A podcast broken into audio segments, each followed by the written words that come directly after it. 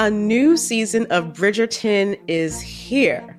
And with it, a new season of Bridgerton, the official podcast. I'm your host, Gabby Collins, and this season, we are bringing fans even deeper into the ton. Watch season three of the Shondaland series on Netflix. Then fall in love all over again by listening to Bridgerton, the official podcast, on the iHeartRadio app, Apple Podcasts, or wherever you get your podcasts.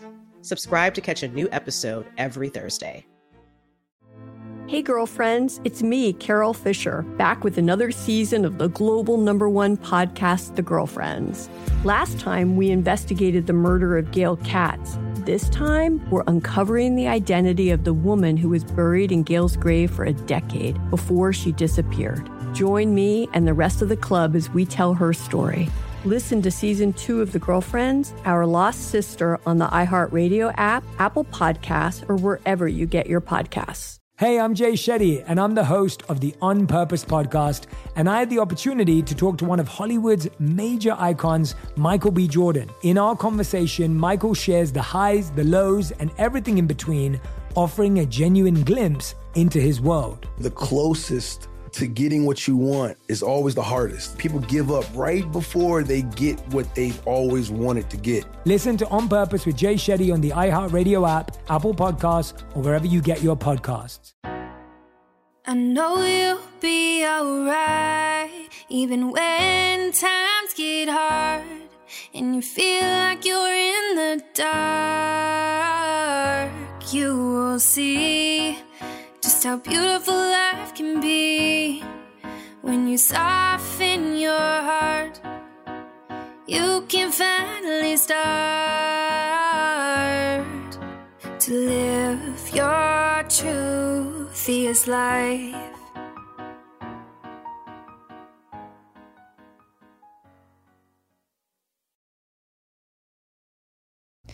Welcome back to the Truthiest Life. It's the Friday after Thanksgiving, and I hope that you are listening to this episode and feeling a bit more grounded than perhaps the last couple of days.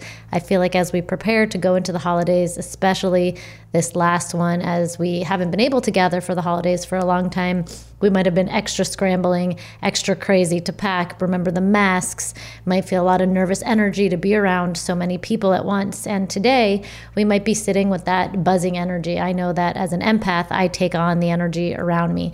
And if I don't take a moment to clear it, to wash it away, to ground down, to have a little moment of solitude, I can find myself feeling really anxious and not knowing why. So, this is my invitation to you to inhale and exhale, sigh, let it out, let your belly release, let it press against your pants, let it go, let it just release all the tension that it unknowingly holds on to so that you can go into this weekend or whatever day you're listening to this feeling a little bit more like you've got your feet on the ground and you know where you want to go.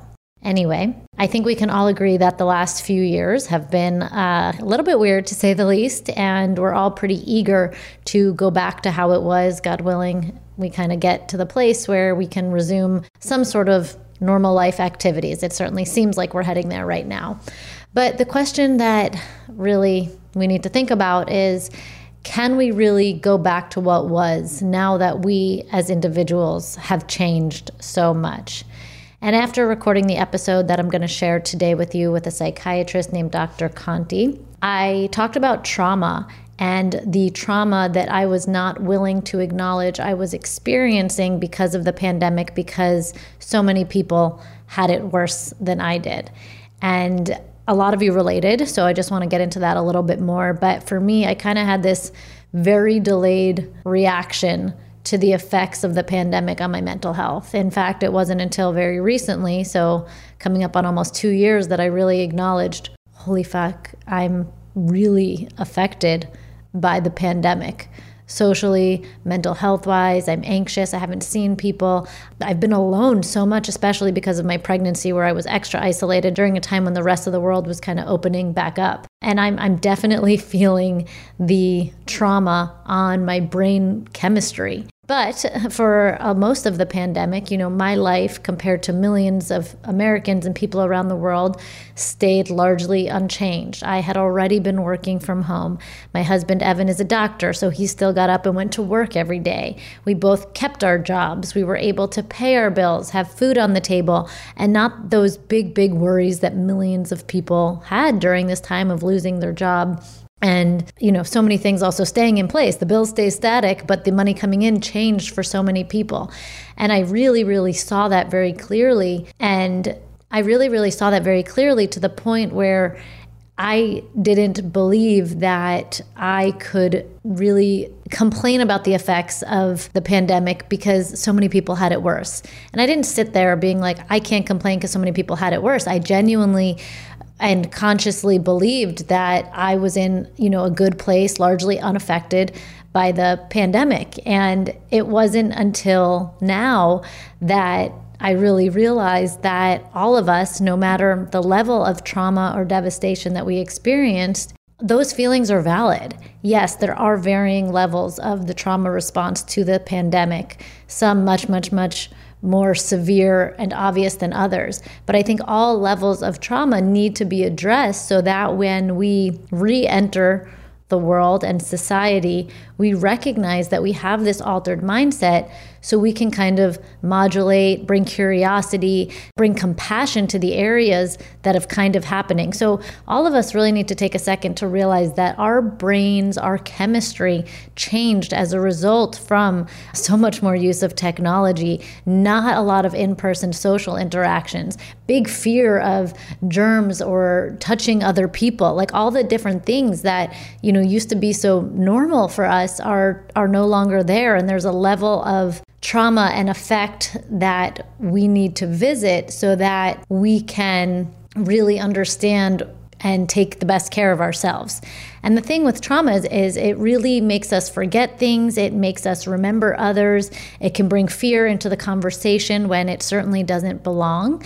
And all of this kind of like builds these invisible walls around us. And unless we're taking a moment to kind of consciously own that we've built these walls around us, that we are different, we're going to continue to live with this barrier up and feel like we're always on guard. And while it's obviously important to protect ourselves in so many ways, we have to really consider what that's keeping us apart from. And a lot of times that's the life and the love and the passion that we want. And it takes really having these conversations about trauma, subdividing trauma into different parts so that we can say, okay, it might not be trauma in the sense of, you know, what we always talk about trauma or obvious trauma like rape or burglary or things that are clearly so traumatic in our society. But there are other types of trauma happening to us day to day that have happened in our past, uh, growing up, the way we were treated by our parents, even if it wasn't physical abuse. Was there a level of verbal abuse or just a feeling of being less than that you always had to kind of, you know, prove yourself? All these things deserve being visited so that we can break these walls down and live our best lives. So today's episode is going to be talking to an amazing, you're going to just love him, Dr. Conti, um, and his amazing book called Trauma the Invisible Epidemic, which is now out. I will link in the show notes. And I also just want to give you real quick a heads up about December. So, December, you know, we're heading into the new year, and a lot of times we're talking about goals and what do we want to make with the rest of the year. And that kind of stuff gives me all sorts of anxiety and unnecessary timelines. Like we've got 30 days, we got to make them great. I don't know. That doesn't really work for me ever. For me, I really see this as a time to reflect, and that makes me feel more grounded and I wouldn't say in control, but it makes me feel really good to take a moment to assess what this year brought for me. And I came up with the idea for myself that I wanted to share 10 life lessons that I learned in 2021.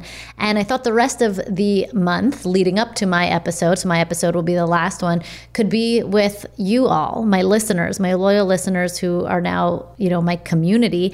And you're all just like me. You're introspective. You're willing to go there. Each episode that you listen to on The Truth Truthiest Life, you take something away. And I love your open mindedness. And it's so cool for me to see that in a community because I don't really see it in the outside world or on the internet very much. Um, and you're kind of all invisible to me. I just talk into this microphone and I kind of hope that somewhere someone out there is listening and digesting the information. But for these next few weeks, I'm going to bring on some listeners. So just normal me and you combos and really hear what you all have learned. I've already recorded two of them and they are just fantastic.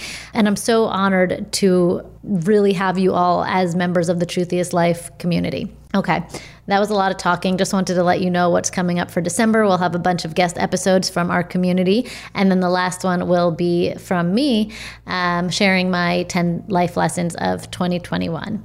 Lots to reflect on. And again, I hope you're having a grounding holiday weekend if you're listening to this at that time. If not, just a, a grounding day in general. With all of my love, I'll see you here next week. Welcome back to the Truthiest Life. Today we have a really special, intelligent genius, I will say, guest on the show. It's kind. Thank you. Dr. Paul Conti, author of Trauma, the Invisible Epidemic. And this book, I got my hands on it. Thank you so much. It gives you a lot to think about that goes below the surface when we think about the word trauma. So yes. you are a psychiatrist, right? Yes, I'm a psychiatrist by training, and I, and I, that my work life includes being a, a, practicing psychiatrist most of the time. Yes, it's amazing what you're doing. Really Thank looking you. at how the brain and our psychology and everything is really impacted all together. You have an amazing foreword in this book by Lady Gaga. Thank I mean, it sounds like you really saved her life she's very kind in her assessment, but but we've worked very very hard together on things that she has had to navigate that are really in a lot of us. It's a it's just a human story, the, the story of trauma, and for those of us who've had trauma in our lives, which is almost all of us, directly or vicariously through other people, we sort of have the same things to get over. And she and I have worked hard on all that together. And I'm sure, you know, she's kind of a big name, but I think she can be such a powerful person to really say, hey, this is what trauma looks like. This is what it did to me. And that might have a trickle down effect on people who don't have a name like Lady Gaga to say, okay, I'm, I'm not broken if I need help. Yeah, it's very important uh, to her, I, I believe, to, to, to share the truth and again the shared humanity of trauma. And and a person in that position who shares like this is part of my story and my life too is very very helpful to people, right? It, it validates the, the, the truth of what it does to us. And because it creates such isolation, right? Trauma creates shame and shame creates isolation. That to hear that someone a person looks up to has also suffered from trauma, navigated trauma, I, I, think really inspires people to get themselves help when maybe they otherwise wouldn't. And I think sometimes we look at celebrities or strangers or friends on the internet and we glamorize their life it can't be hard for them because look at their happy family. Look at all their success. Look at all their the way it all looks on the outside. And i think like you said that perpetuates a lot of shame and the feeling of being othered. And right. it keeps that feeling festering and really holds people back from getting help and living their most aligned life. Yes. The, the trauma makes us feel so isolated that we, we will think what's going on in us is unique to us, right? And, and therefore, in a way, especially stigmatizing or shameful or, you know, or, or even ill in a way that, that it's like just not okay to talk about. And that impacts people a lot. You know, understanding that this is a problem across all of us, no matter what our place in life, and that by understanding it, by not keeping it inside of us, we can make a difference to ourselves and to everyone around us. I mean, I think it's a very inspiring message, and I think that's the message of the book. Is I'm, I'm writing about what I believe to be a tremendous problem, but but that tremendous problem has very powerful routes to to to making life better in in all of us and in our societies too. What would you say to somebody listening to this that is sitting here saying, Well, I don't have any trauma in my life? Well, we tend to think of trauma as as an acute event. You know, our conception of trauma really arises from military trauma and trauma in combat, where where there's there's a, a, very clear event and there's a sort of a before and an after, right? And and in between, our coping skills are overwhelmed, and and you know people feel terror and horror, and and like and that's true. I mean, it, it's true about acute trauma, whether it's in a military setting or it's in a regular life setting, which unfortunately happens to us a lot in regular life. But trauma can also be chronic in ways, for example, people who are constantly get the message of being less than right? And and that could come through socioeconomic demographic. It can come through racial aspects, right? It can also come through how a person is treated in, in a family unit or in the society around them. And trauma is also vicarious, that we can be deeply traumatized by experiencing what happens to other people. When you put all of that together and how trauma impacts the societies that we live in, I think it's it's really hard to, to look at anyone's life and say, okay, it's untouched by trauma. I mean, especially if you've survived these past two years of living in a pandemic, right? You you've certainly been affected by trauma in some way. I feel like just personally, I'm starting to. I thought I was really resilient throughout it all, right. and now it's really coming crashing down. On on this has been traumatic for me, as it has for anybody. Uh, you know, obviously, I didn't. Right. I didn't lose my job, so I didn't feel entitled. I think that's what I'm really going for here. I didn't lose my job, or or my life didn't drastically change very much because right. of the pandemic. My husband's a doctor. He still got up and went to work every day, and a lot of things stayed the same for me. And I didn't feel entitled to say this hurts for me too, while I saw how bad it was for other people. And I think that trauma on a grand scale really has that effect on people in a day-to-day life. That's people right. think, well, I wasn't robbed or raped, you know, some of those right. quintessential, obviously traumatic, huge right. things that happen to people. And then they think, well, it's not so bad for me because my mm. life is, is okay. They're not really getting to the root of their day to day trauma. Absolutely. We tend to minimize our own trauma and very compassionate people who would never minimize someone else's trauma, right? Will, will absolutely minimize the same thing going on inside of themselves. And we see that often no matter how big the trauma is. I mean, you mentioned like the idea that you know, trauma is includes things other than being, say, robbed or raped. And, and people who have not suffered those things will often say that, but sometimes people who've been robbed will say, well, this isn't big trauma. I wasn't raped. And, and someone who's raped would say, well, I wasn't robbed, right? Because we tend to just minimize and and and I think part of that comes from the sense of shame that that something has happened that makes us feel differently about ourselves. It makes us feel afraid or makes us feel inadequate, and it's very hard to share that. And that very feeling makes the person minimize their own trauma right? I mean, you can see how there's a vicious cycle here that can can really sort of spin away in someone where there's a lot of negative self-talk about how bad they are and how undesirable or unlovable and and that narrative is running along inside of someone while they're also minimizing the cause of all of it. I mean, it's really remarkable how it gets trapped inside of us and then can get just worse and worse that way. Do you think that the culture of rise above hard things or push forward can perpetuate trauma and steal somebody's time or ability to really sit with the pain? Yeah, I, I, do think so. I mean, I, I, think the idea that we want to do the best we can for ourselves and we want to strive forward and we want to sort of pull ourselves up, I, I, think is absolutely a valid one. But but it has to come along with with some education, guidance, helping resources, right? I mean, we can't just do all of that for ourselves right? And and there there has to be some balance of of mechanisms of understanding and of helping people that allows them to then take responsibility for themselves and for moving their lives ahead. But to just say oh you're just simply supposed to understand this would be like saying someone should make their own medical care you know if they get pneumonia. Well like why don't you know what antibiotic to take? It's like well we, we need help. And and if the right help is in place then we can take that help and run forward with it right? And and then help ourselves. But we, we do a very poor job of providing validation for trauma. Our, our healthcare system, and certainly our, the, the mental health aspects of our healthcare system, I, I think do a very poor job of, of taking care of people and taking care of people in a way that, that that's across time helps to understand and empower. We're very much, we have a healthcare system that polishes the hood when there's a problem with the engine right? And we don't want to look at the difficult things and we don't want to look at the truth of what trauma does individually and also in our societies. I mean, so much acrimony and so much anger and recrimination, which often comes through a political lens, but, but is nonetheless an outlet for anger and frustration inside of people. And the boundaries of what's acceptable has changed so much that we, we create and perpetuate trauma just in the ways that our society behaves. And what particularly drew you to this work? Did you always want to be a doctor?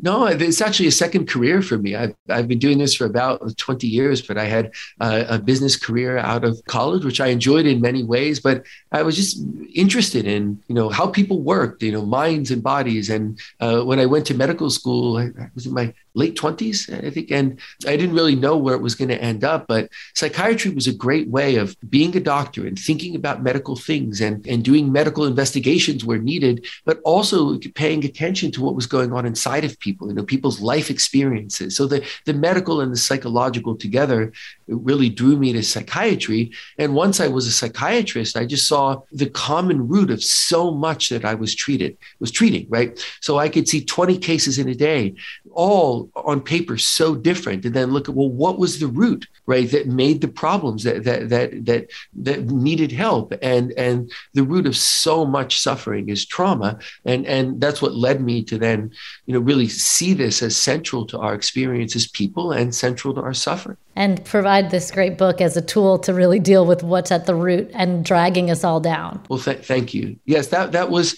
the goal, is to say things that I learned either in my education, training, or experience that that I that I so wished that I knew many many years ago. You know, the idea that that that a lot of what I learned as a psychiatrist, I wish I had learned some of it even as far back as elementary school you know, the, the roots behind people's behavior when, when people are being abusive, for example. these are things that we can teach children and in some settings do. But as a society, not only do we not teach people in those formative years, but we often don't teach ourselves ever right? And and that was was very shocking to me. And and the goal was to write a book that would be accessible to everyone who chose to be interested in trauma and to learn something about it that it would be accessible and it would be very practical about what goes on in our lives and illustrated with stories from real life and and ideas and and examples of what we can do about it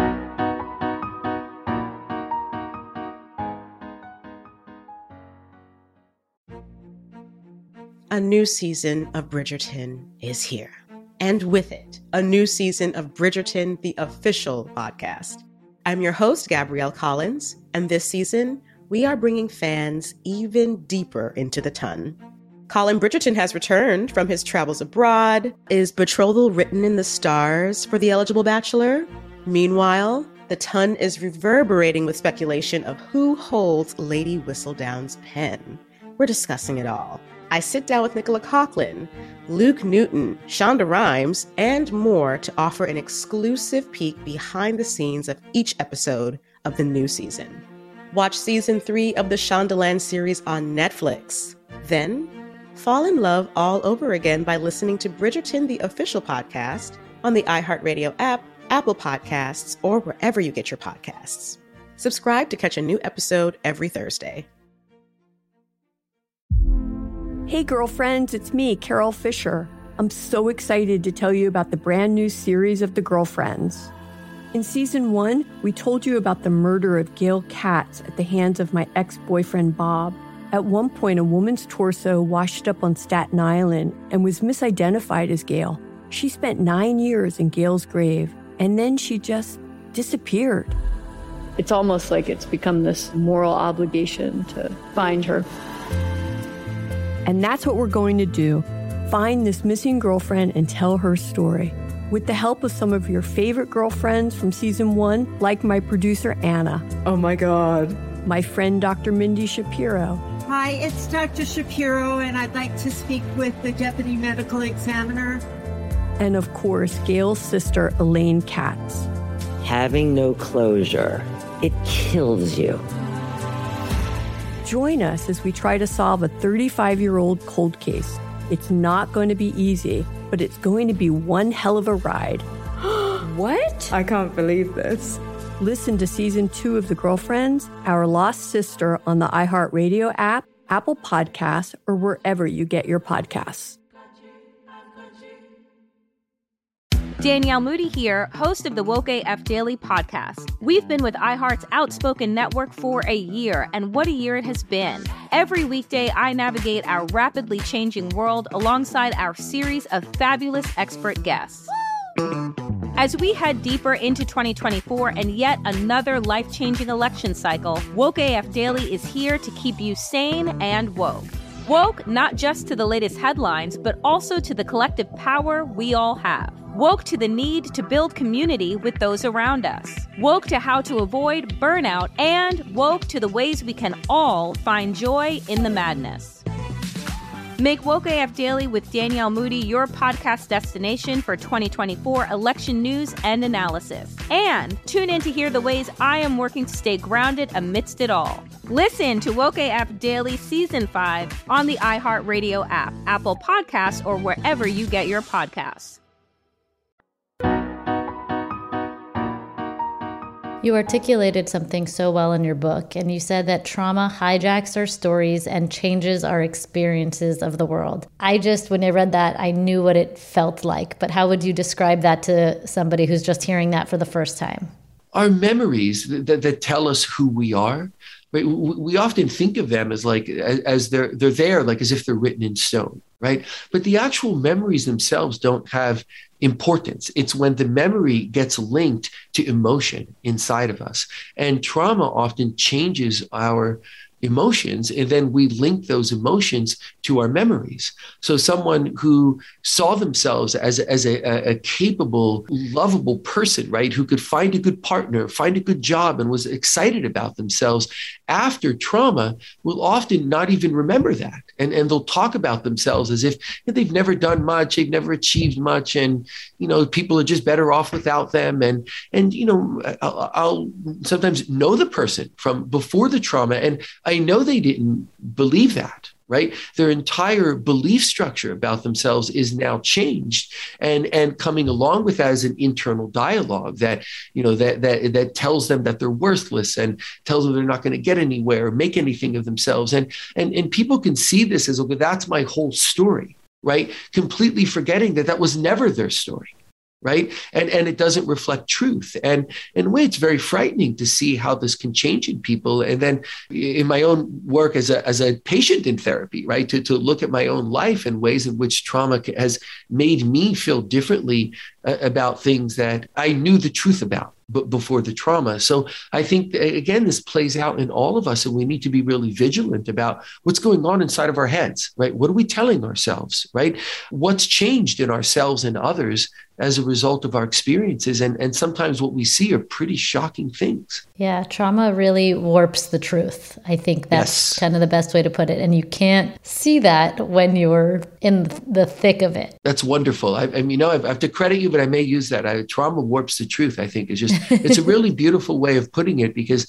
it's, it's powerful and it's, and it's concise. And, and man, that, that reflects absolutely what happens. Yes. Yeah. I mean, I, I've experienced trauma on a bunch of different acute levels in my life, as has anybody else. But on the sixth day of having my daughter, we had a flood in our house, and not like a normal flood, a flood where like the windows were breaking through our house, oh and goodness. the alarms were going off for two hours. No emergency workers could get to us, and it was Oh you know my, in my safe place, in my home, in my new life as a mom, sleep deprived, I was really thrown into a traumatic situation. And this was now 10 weeks ago. Mm-hmm. And the early weeks of that, the four weeks after that, my brain was working so differently than the brain that I normally right. have. And right. it was really frightening the thoughts that I was having. And like you said, like everything that I knew to be true, I was questioning. I'm right. not safe here. I can't be here. I'm not a good mom. I'm not a good wife. I'm not, I can't live here. You know, just everything really got hijacked from me. And it's yes. scary because it feels really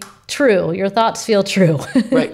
That's right. Because because what's driving those thoughts is emotion right? And when logic and emotion meet inside of us and clash, emotion always wins, right? That's a sure bet to make.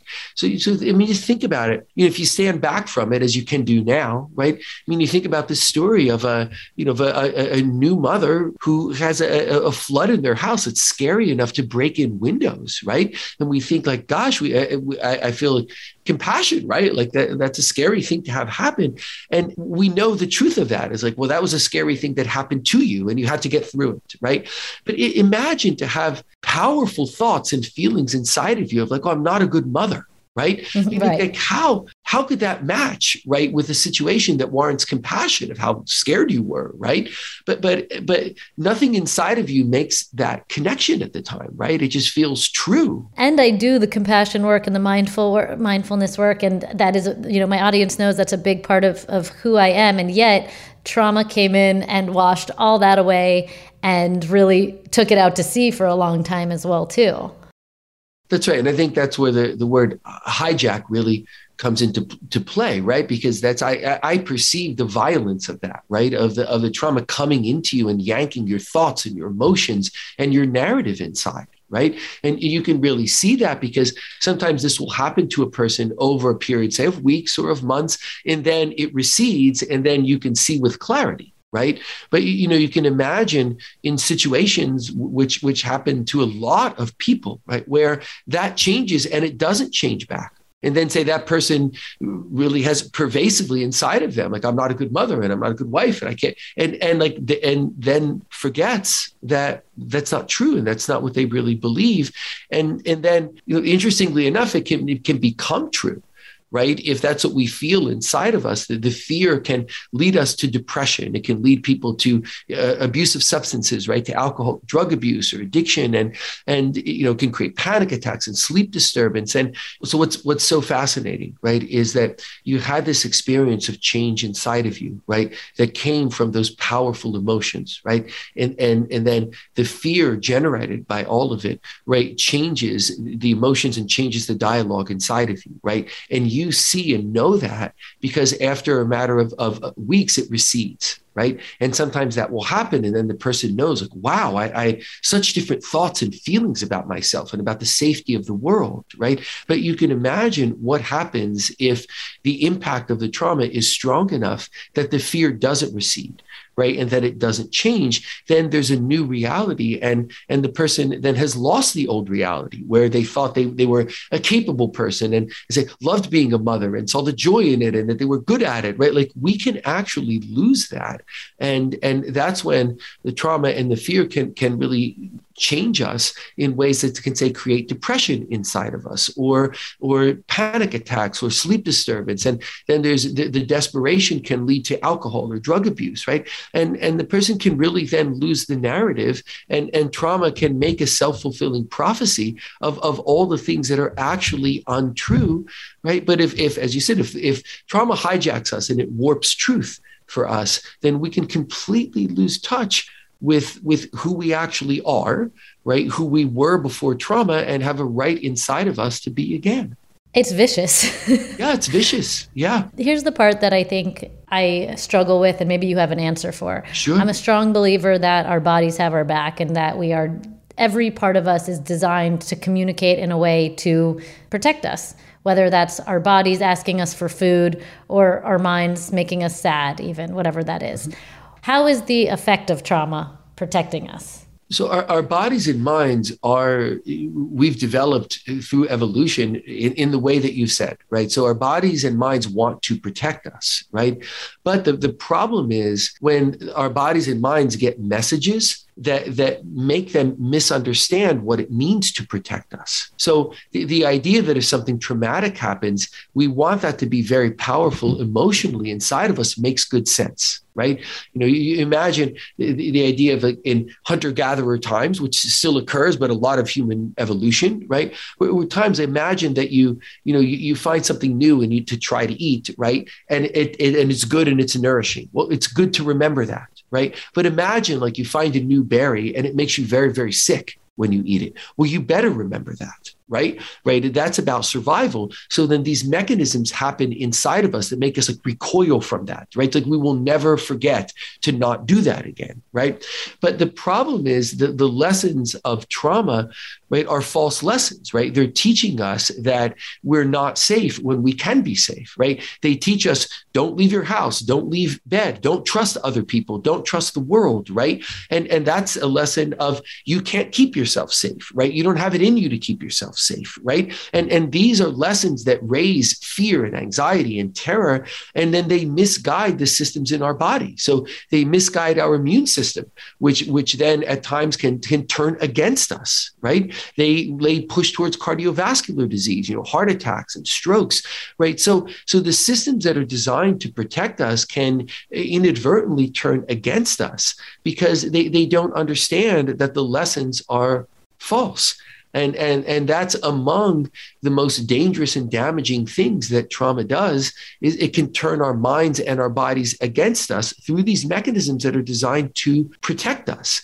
as you said, it's vicious, it's evil, right? This is among the worst things that can be done to a person where you forget truth and then you're living in the fear of a lie, right? And then brain and body turn against us. And and again, this isn't some fiction or you know there's like i see this play out over and over again, just as anyone does in the mental health field. If we're paying attention, we see this happen over and over again. And we see this happen in the reasons people go to general medical doctors, right? We know that at least half, and, and almost surely a lot more than that, of, of physical health complaints that bring people to physicians are generated by mental health issues, right? They're generated by depression, anxiety, by PTSD, by panic attacks. They're generated by all of these things but then people present with physical health complaints because we don't realize what's happening inside of us. And I see people who end up having surgeries they don't need, right? Having all sorts of medical interventions for uh, for problems that are that are based in the mind, which most of the time means based in trauma. And again, I don't think that's esoteric. I think just applying common sense to what plays out in the medical arena tells us exactly that and the data is there telling us exactly that. I definitely hear you on that, and I hear I hear about it a lot through my husband, who works as a cardiologist, because yes.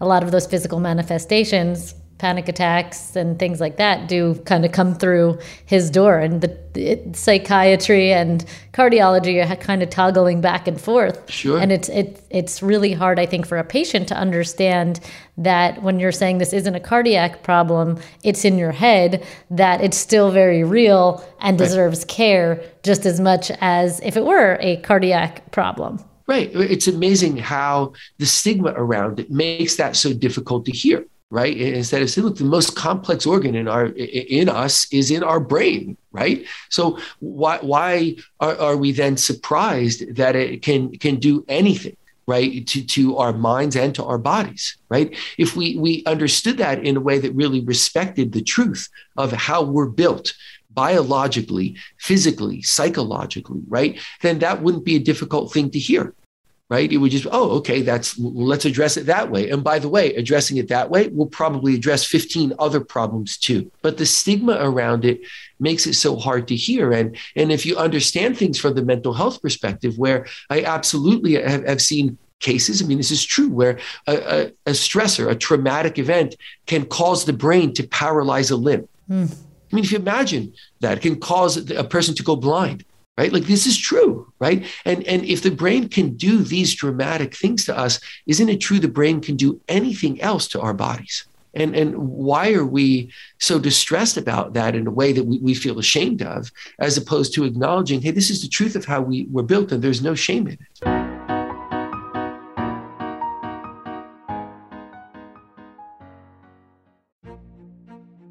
A new season of Bridgerton is here and with it, a new season of Bridgerton, the official podcast. I'm your host, Gabrielle Collins, and this season, we are bringing fans even deeper into the ton. Colin Bridgerton has returned from his travels abroad. Is betrothal written in the stars for the eligible bachelor? Meanwhile, the ton is reverberating with speculation of who holds Lady Whistledown's pen. We're discussing it all. I sit down with Nicola Coughlan, Luke Newton, Shonda Rhimes, and more to offer an exclusive peek behind the scenes of each episode of the new season. Watch season three of the Shondaland series on Netflix. Then, fall in love all over again by listening to Bridgerton, the official podcast, on the iHeartRadio app, Apple Podcasts, or wherever you get your podcasts. Subscribe to catch a new episode every Thursday. Hey, girlfriends, it's me, Carol Fisher. I'm so excited to tell you about the brand new series of The Girlfriends. In season one, we told you about the murder of Gail Katz at the hands of my ex boyfriend Bob. At one point, a woman's torso washed up on Staten Island and was misidentified as Gail. She spent nine years in Gail's grave, and then she just disappeared. It's almost like it's become this moral obligation to find her. And that's what we're going to do find this missing girlfriend and tell her story. With the help of some of your favorite girlfriends from season one, like my producer Anna. Oh my God. My friend Dr. Mindy Shapiro. Hi, it's Dr. Shapiro, and I'd like to speak with the deputy medical examiner. And of course, Gail's sister, Elaine Katz. Having no closure, it kills you. Join us as we try to solve a 35 year old cold case. It's not going to be easy, but it's going to be one hell of a ride. what? I can't believe this. Listen to season two of The Girlfriends, Our Lost Sister on the iHeartRadio app, Apple Podcasts, or wherever you get your podcasts. I used to have so many men.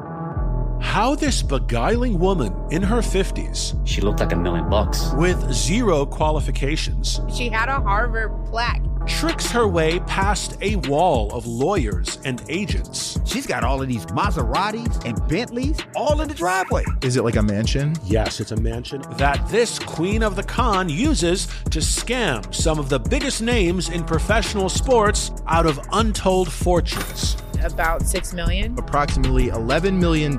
Nearly $10 million was all gone. Employing whatever means necessary to bleed her victims dry. She would probably have sex with one of her clients. Hide your money in your old rich man because she is on the prowl. Listen to Queen of the Con, Season 5, The Athlete Whisperer, on the iHeartRadio app, Apple Podcasts, or wherever you get your podcasts. I think sometimes, to your point, people are almost let down to learn that there's nothing wrong with them when they go to the doctor. Your cholesterol's mm. good, your enzymes are all functioning well, your pet, your blood panels are are fine. Do you think that's because people are afraid to go where the problem really lies? To visit the trauma? Well, I, I, think often people don't know. And I've worked in, in, in concert with general medical doctors th- throughout my career. And, and, and what you see is often people don't know. So, so a person just isn't feeling good, right? You know, they feel bad from head to toe or they have pain from head to toe. Trauma can, can certainly create pain in, in all of its various manifestations, right? And people just want to feel better. So the thought is, well, I'm going to go see a doctor. A doctor's going to examine me. A doctor's going to run labs, and like there's going to be an answer, right? And and then the disappointment is in that that there's not an answer. Right. And, and again, because our healthcare systems, we don't do a good enough job, not nearly so, in looking at the impact of mental health you know the, the idea that there's a pyramid in medicine and say primary care is at the bottom and then you know then you come up to the more the more rarer specialized specialties right as you go up and you have rarefied surgeries at the top like like less people need right? And and the idea that that this this pyramid doesn't rest upon mental health i think is a, is a fiction right? Like we should look at mental health is is the pyramid rests in it and mental health wraps up all around it. And if we saw it in that primary care sort of way right, then it wouldn't be people going to, to, to general medical doctors for their physical health ailments, and they're getting a referral to another, in a sense, kind of esoteric specialty. And, and like that's not the truth of what's going on in us, but it's the way our healthcare systems work. And then when you think we're looking for quick fixes and we don't want to spend money on things that take that that require time and human intensive contact, and and that's how we get to we're not looking at the problem at all, which is why it's so easy if someone arrives at, at actual mental health treatment for them not to get treated right? For, for them to get slotted into something that polishes the hood you know for 10 sessions of something that's not really looking at what's going on. And and that is a huge problem in our healthcare system that is so obvious. I don't think i'm saying anything esoteric. I think i'm saying something that's that, that is so obvious and right in front of us and costs us costs human beings misery and costs lives I'm curious if it's so obvious to our listeners. I feel like I have like a life pre being married to medicine and post, and being pre and being a patient purely really gave me a different understanding of medicine. And now, right. you know, being married to my husband and seeing medicine like you said from this like overview i see how things are getting shuffled along all the time right. and the problems aren't really getting solved whereas when i was a patient right.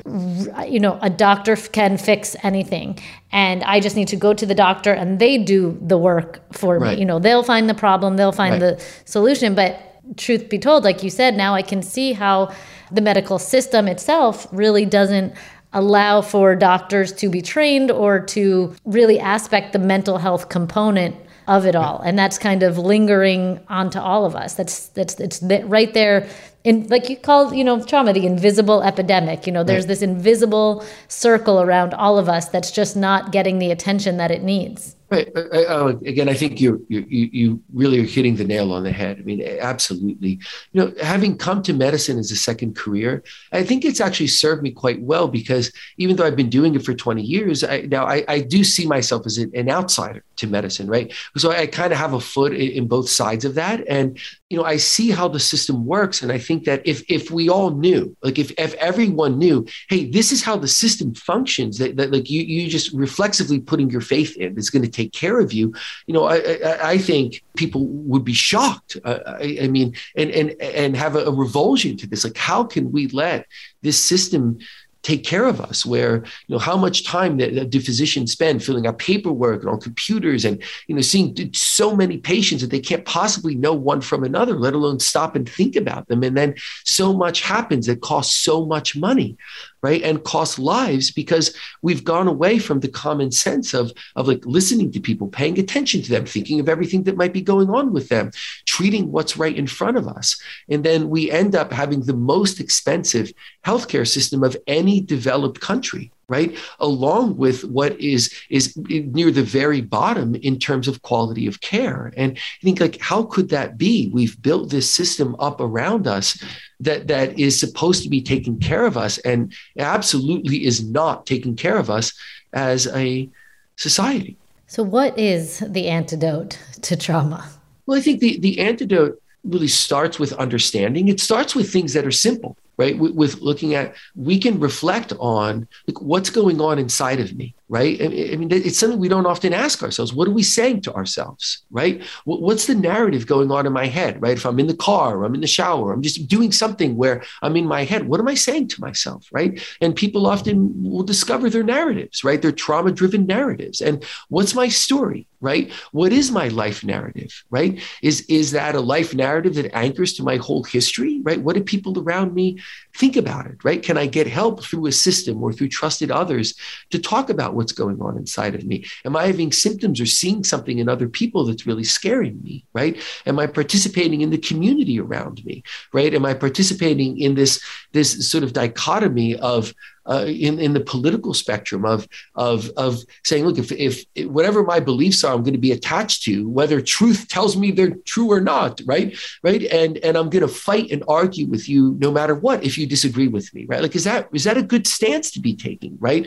Are are we moving away from the shared humanity of saying, hey, we all live here together and we need to take care of ourselves, right? And if we have different views about a political topic, maybe we're well served by thinking, okay, like, can I understand you better? Can you understand understand me a little better. If we disagree, can we agree to disagree, right? Instead of going to a place that says, oh, if you disagree with me, you must be a terrible person right and and then if we both feel that way aren't we just just furthering trauma right we're, we're furthering the, the, the expression of anger as an end in and of itself right if we become dissociated from truth and from the ability to have dialogue and what we're really doing is just being angry right? Being frustrated because of all the trauma that's mounting in us, the pandemic, the socioeconomic difficulties we're having, where entire demographics of endeavor can't make a reasonable living anymore right? Our socioeconomic foundation is being eroded. The impact of systemic racism is everywhere, right? The pandemic created isolation and fear and death that people have to deal with.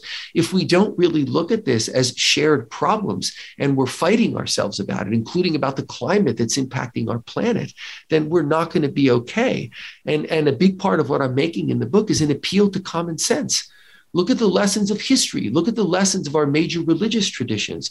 Look at the lessons of science and medicine. Look at the lessons of kindergarten, right? Can we reground to them and look at the truth of what's going on inside of us and around us? And I think it's not rocket science. And, and that's the, the appeal is the more simple we make this and we just look at it with, with a common sense perspective, then we, we see the problem and we see what to do about it and and that's that's a, a, a, big message of the book is the simplicity of we, we can make this better we can do things to start making it better right now and it starts with acknowledging your own pain your own experience validating it right. recognizing maybe how you're invalidating it because right. when you're talking about the pandemic in particular and i think all of us are impacted by that in some way we could certainly all agree that it has been a tumultuous two years where it feels like everybody's just angry and nobody wants to, like you said, share humanity. Nobody has the goal of humanity. They have the goal of being right. And yes. that divide is only dividing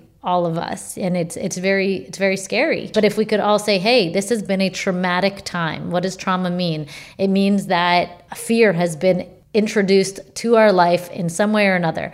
Fear of finances fear of health fear of you know political and race, racial things. You know everything that, that we thought we, was, we had safety over has been uprooted from us. But if we could say hey i feel unsafe therefore i'm fearful therefore i'm reactive then we can go back and say wait a second i don't want to be reactive. I want to listen so that we could come together and find new safety. But it's so much to unpack and you really need to acknowledge that you, us all, were experiencing trauma on some level. If we don't look at ourselves in constructive ways, we will look at ourselves and others in destructive ways right? So looking at ourselves in constructive ways means taking an inventory and and maybe there is no identifiable trauma right? But we're living in a society that that trauma pervades like well that's okay. We can look at how how, how can i make the society better right? Can i do something good for the person down the street? Can i be thoughtful and considerate? Like there are very simple things we can do. But for most of us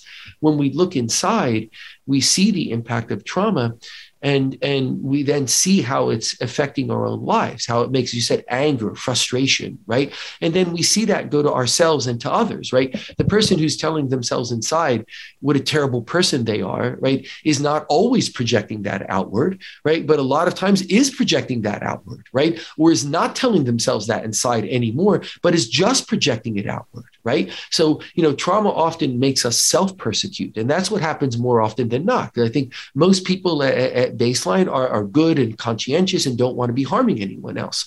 So the trauma leads them to harm themselves right? And then it may be that the secondary effects of that harm other people, but we take it inside of us, right? But we also at times project it outside of us in our anger, our frustration, our intolerance, right? The idea of just what what what about me? Right. And I want to do what I feel like doing. And I don't want to look at anything beyond that. I don't want to look at a community good. Why? Because I feel bad right?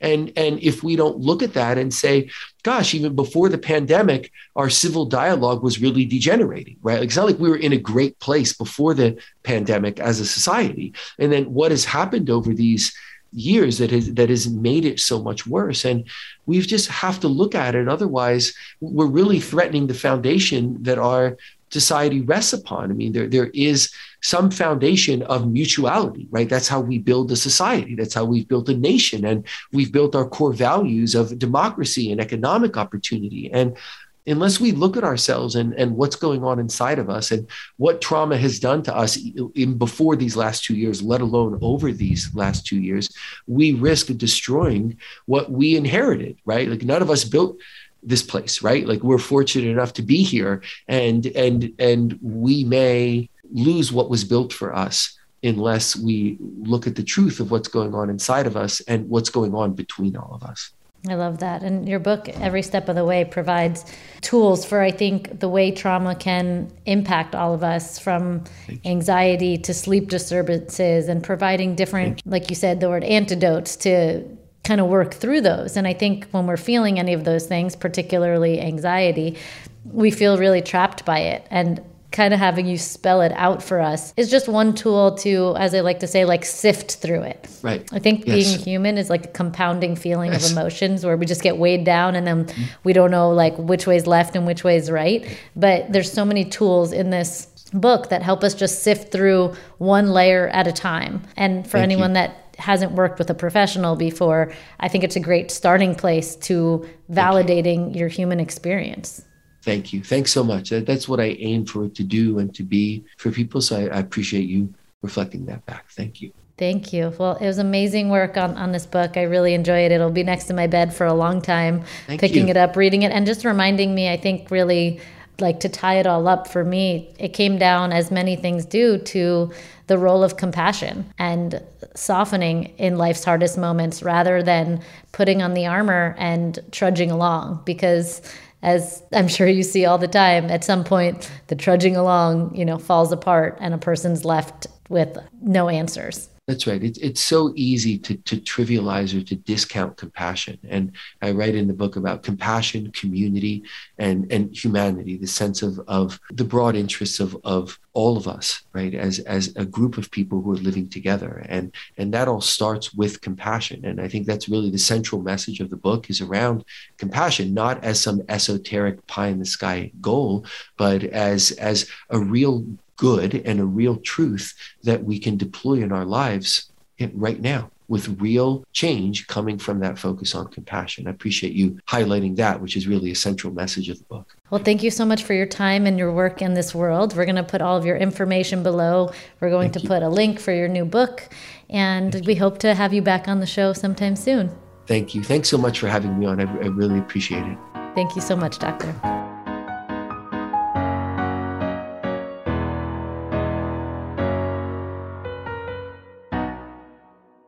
A new season of Bridgerton is here. And with it, a new season of Bridgerton, the official podcast. I'm your host, Gabby Collins, and this season, we are bringing fans even deeper into the ton. Watch season three of the Shondaland series on Netflix. Then fall in love all over again by listening to Bridgerton, the official podcast, on the iHeartRadio app, Apple Podcasts, or wherever you get your podcasts. Subscribe to catch a new episode every Thursday. Hey, girlfriends, it's me, Carol Fisher, back with another season of the global number one podcast, The Girlfriends. Last time, we investigated the murder of Gail Katz. This time, we're uncovering the identity of the woman who was buried in Gail's grave for a decade before she disappeared. Join me and the rest of the club as we tell her story.